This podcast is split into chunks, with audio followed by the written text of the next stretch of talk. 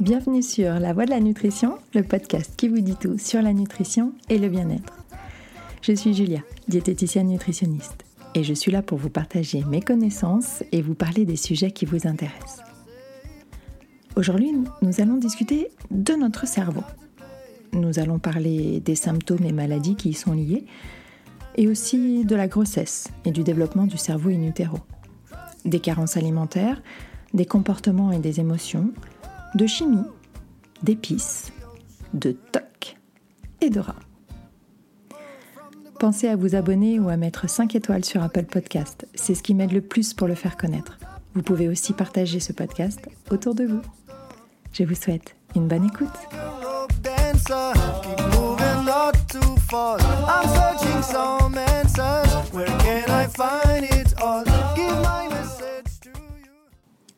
On grossit on grassit, on tombe malade. Mais est-ce le seul impact de la malbouffe, de la surconsommation alimentaire et de la présence toujours plus importante de produits ultra transformés, bourrés d'additifs en tout genre? Aujourd'hui, la science nous prouve que l'alimentation a un impact sur la chimie de notre cerveau et donc sur notre comportement, notre santé, bref, notre vie sous toutes ses facettes. Le cerveau, cet organe central qui nous contrôle, ce lieu de pensée, de réflexion, mais aussi d'action et de réaction, qui n'a pas encore livré à nos scientifiques le dixième de ses pouvoirs et de ses secrets. Siège et acteur de nos émotions et de nos comportements, il est aussi le chef d'orchestre de notre organisme qui mène à la baguette le reste des instruments, tout en se gérant lui-même. Bref, lui, les 35 heures, il ne connaît pas. C'est l'organe le plus protégé de notre corps. Il baigne dans un liquide qu'on appelle le liquide céphalorachidien et est entouré de trois couches de méninges. Il pèse 1,3 kg et est composé à 90% de graisse. Quand je vous dis que le gras c'est la vie, son carburant est le glucose. Et oui, du sucre, mais au sens moléculaire du terme. N'allez pas prendre un kilo de sucre blanc en intraveineuse, cela n'aura pas du tout l'effet escompté. Et comme je vous l'ai expliqué dans les épisodes 5 et 11 sur le sucre et aussi dans l'épisode 7 sur le jeûne, le corps trouvera toujours le moyen de fournir au cerveau son glucose. Le cerveau est composé de 100 milliards de neurones qui forment un réseau de communication qui ferait pâlir n'importe quel réseau Internet. D'ailleurs, les neurones communiquent entre eux grâce à des signaux électriques appelés flux nerveux. En gros, votre cerveau est une usine EDF. Ces influx nerveux vont entraîner la production de neurotransmetteurs, des molécules chimiques qui auront un impact sur notre comportement. Trop de l'une pas assez de l'autre, et c'est la catastrophe. Et comme tout, la source de toutes ces transformations est le type de carburant que vous lui donnez. Prenons par exemple la dopamine et la sérotonine. La dopamine, qui est là pour vous booster, vous doper, lancer une initiative. Elle déclenche le processus de récompense et peut aussi surexprimer euh, votre agressivité. La sérotonine, qui est son antagoniste, rappelez-vous que le corps travaille toujours par paire pour garder l'équilibre, qui est son seul et unique but. Donc la sérotonine, elle va vous calmer, calmer votre fougue et vous inciter à ne pas trop prendre de risques. Le but étant que chacune tempère l'autre et qu'aucune ne prenne trop longtemps le dessus. Au vu de l'étendue des compétences de notre cerveau, vous vous doutez bien qu'un cerveau fatigué, surchargé, mal nourri, voire pire, malade, va avoir de lourdes conséquences sur notre vie. Problèmes de mémoire, de concentration, troubles de l'humeur, état dépressif, troubles du sommeil, difficultés motrices, problèmes de poids, la liste est infinie et donne naissance à, des maladies bien trop courantes, que ce soit des pathologies psychiatriques ou des troubles du comportement comme les troubles obsessionnels compulsifs, les fameux TOC, les dépressions, les troubles bipolaires ou les addictions. Mais aussi les maladies neurologiques ou neurodégénératives, comme la maladie de Parkinson, l'épilepsie, la sclérose en plaques, euh, le syndrome Gilles de la Tourette, la maladie d'Alzheimer ou la maladie de Charcot. Sans oublier les atteintes suite à un AVC, un accident, un accident vasculaire cérébral, qui fait suite à un blocage de l'artère qui oxygène le cerveau, résultant dans la majorité des cas d'une hygiène de vie, disons, douteuse. Vous devez d'ores et déjà être convaincu de l'importance de prendre soin de votre cerveau. Et si ce n'est pas le cas, vous ne deviez pas être très attentif ces dernières minutes. Je vous invite donc à écouter de nouveau le début de ce podcast avant de poursuivre. Donc, pour les 100% de personnes convaincues, nous allons maintenant voir ce qui peut endommager notre cerveau et surtout ce qu'il faut faire pour prendre soin de lui. Bien sûr, les maladies génétiques ne peuvent pas être évitées, mais l'hygiène de vie et l'alimentation en premier ont un impact certain sur la qualité de vie au quotidien et sur le ralentissement de l'évolution des symptômes. Il y a toujours quelque chose à faire. Et comme toute chose a un commencement, nous allons parler du tout premier impact de l'alimentation sur notre cerveau. Lors du développement de celui-ci in utero, bref, pendant la grossesse. Mesdames, soyez attentives, mais vous aussi, messieurs, car votre alimentation joue sur la qualité de vos spermatozoïdes. Et puis, pendant la grossesse, vous serez gentil de soutenir votre moitié en adoptant et préparant des petits plats sains et savoureux. Dès la deuxième semaine de grossesse, des neurones commencent à se former. Et c'est au cours de la huitième semaine que le cerveau commence à se développer. Pendant le quatrième mois, donc entre 12 et 16 semaines, le cerveau fabrique plus de 5000 neurones par seconde. Et c'est à son cinquième mois que le bébé a déjà plus de 10 milliards de neurones en place. Et durant le septième, les 100 milliards sont là, formés. En parallèle, le réseau de câblage, de communication se construit, celui qui permettra plus tard de transmettre les informations et ordres à toutes les cellules et tous les organes de notre corps. Il est bien sûr évident qu'apporter de bons nutriments au bébé pendant la grossesse est primordial pour son développement et aussi pour sa future santé.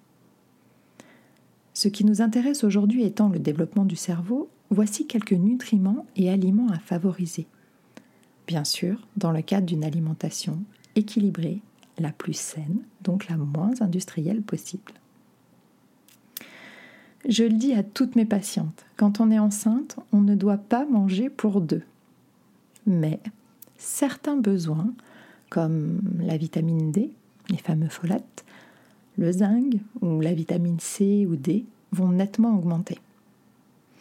L'alimentation ne doit pas s'enrichir en quantité, mais en qualité, et être riche en vitamines, en minéraux et en antioxydants, mais aussi en bons acides gras, en particulier les oméga 3, car ce sont eux qui servent à la construction du cerveau. Leurs besoins sont bien augmentés, alors on mise sur des aliments frais, de saison, des légumes à chaque repas, et en particulier les légumes verts ou à feuilles comme euh, les brocolis, les épinards, la mâche, les haricots verts, et aussi les poissons gras, issus de pêche, de pêche sauvage, comme le thon, le maquereau, les sardines et les anchois mais aussi les crustacés comme les crevettes ou les moules, qui sont aussi des sources excellentes d'iode, qui elle aussi est indispensable à une bonne évolution du cerveau du petit humain en devenir. On trouvera aussi de l'iode dans les œufs et les céréales comme le seigle et l'avoine. On rajoutera des graines et noix riches en oméga 3 comme les graines de lin, les graines de chia et les noix de Grenoble, qu'on peut prendre aussi sous forme d'huile. Il ne faudra pas oublier le fer dont l'apport devra doubler pour permettre une oxygénation optimale du nouveau cerveau et de celui de maman. Et oui, le cerveau aide à transporter l'oxygène dans le corps. Donc on alterne protéines animales de qualité et végétales en couplant céréales complètes et légumineuses, avec toujours en apport un vitamine C pour aider à l'assimilation. Fruits frais, légumes crus. Pendant l'enfance et l'adolescence, bref, pendant la croissance, l'alimentation jouera un rôle également sur la santé immédiate et à long terme, mais a également un impact sur le comportement de l'enfant, sur son psychisme. Une alimentation riche en graisses saturées en sucre peut entraîner des comportements d'hyperactivité, de manque de concentration, de cauchemar, d'agressivité, d'anxiété, de tristesse, voire de troubles dépressifs. Alors déjà que les hormones ne sont pas faciles à gérer à l'adolescence, évitons de leur en rajouter en perturbant artificiellement avec de la malbouffe la chimie et l'équilibre de leur cerveau. À l'âge adulte et pendant la phase de vieillissement qui débute à 25 ans, et oui, il faut bien s'arrêter de grandir un jour, le cerveau a toujours besoin qu'on le chouchoute. Les oméga 3 ralentissent le vieillissement cellulaire, comme les antioxydants, et accélèrent les transmissions nerveuses. Les oméga 3, vous savez où les trouver. Sinon, réécoutez les dernières minutes du podcast. Vous semblez faire preuve d'un manque de concentration aujourd'hui. En manque d'oméga 3 peut-être Pour les antioxydants, il y a par exemple les polyphénols, que l'on va trouver dans les fruits rouges et aussi les épices. Pourquoi pensez-vous que tant de pays comme l'Inde ou la Chine, que ce soit dans leur cuisine ou leur médecine comme l'Ayurveda, utilisent et abusent des épices et des plantes en tout genre? Ok, c'est bon, ça colore l'assiette. Mais surtout, ces petites merveilles sont des concentrés d'anti-inflammatoires, d'antioxydants, de protecteurs et de stimulants. Alors, on fonce sur le curcuma, le poivre noir, le gingembre, la cannelle, le safran, le paprika, la badiane, euh, le piment d'Espelette, la sauge, le basilic, le thym, le persil, la menthe, l'origan, la coriandre, l'ail. Euh, plus de souffle, je m'arrête là, mais vous avez compris, la liste est longue. Des expérimentations sont menées avec notamment des études sur la criminalité et la nutrition. Oui, il y a des experts aux États-Unis. Bon, ils ont toujours des experts un peu bizarres, mais pour le coup, euh, des experts qui travaillent sur la criminalité et la nutrition en prison. Une carence en B3 entraînerait par exemple une agressivité accrue. Une alimentation protéinée rendrait plus tolérant, alors qu'un fort apport en glucides rendrait rancunier et impulsif. Une alimentation grasse et sucrée entraînerait une inflammation qui se propagerait jusqu'aux neurones, déprogrammant les cellules chargées du nettoyage et de l'élimination des neurones inactifs, qui s'attaqueraient alors aux neurones encore actifs. Bref, on devient plus bête ou moins intelligent. Des études sont même en cours pour démontrer que l'on pourrait relancer la production de neurones à l'âge adulte, alors que l'on pensait jusqu'à présent que le nombre de neurones ne faisait que diminuer. Il y a donc de l'espoir. Un régime alimentaire peu varié, pauvre en nutriments, nous entraîne dans un cercle vicieux. Vous savez que le sucre est quatre fois plus addictif que la cocaïne, toujours basé sur cette fameuse étude sur les rats. Car le sucre active le circuit de récompense de façon plus rapide et plus puissante, et qu'au plus on en mange, au plus le circuit de récompense s'habitue et au plus il lui en faut. C'est la même chose lorsque l'on a une alimentation trop riche, trop sucrée, trop salée.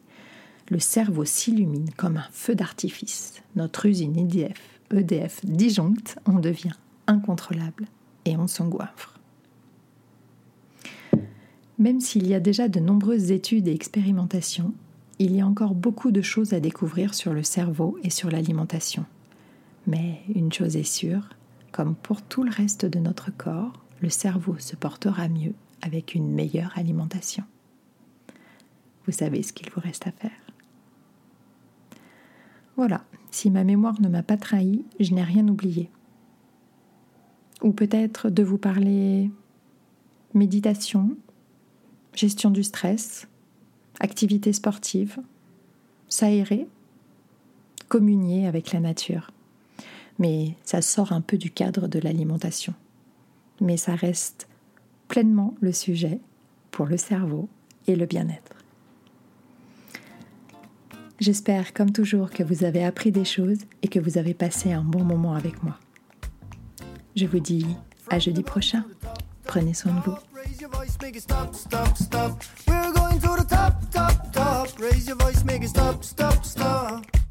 It's gonna be alright.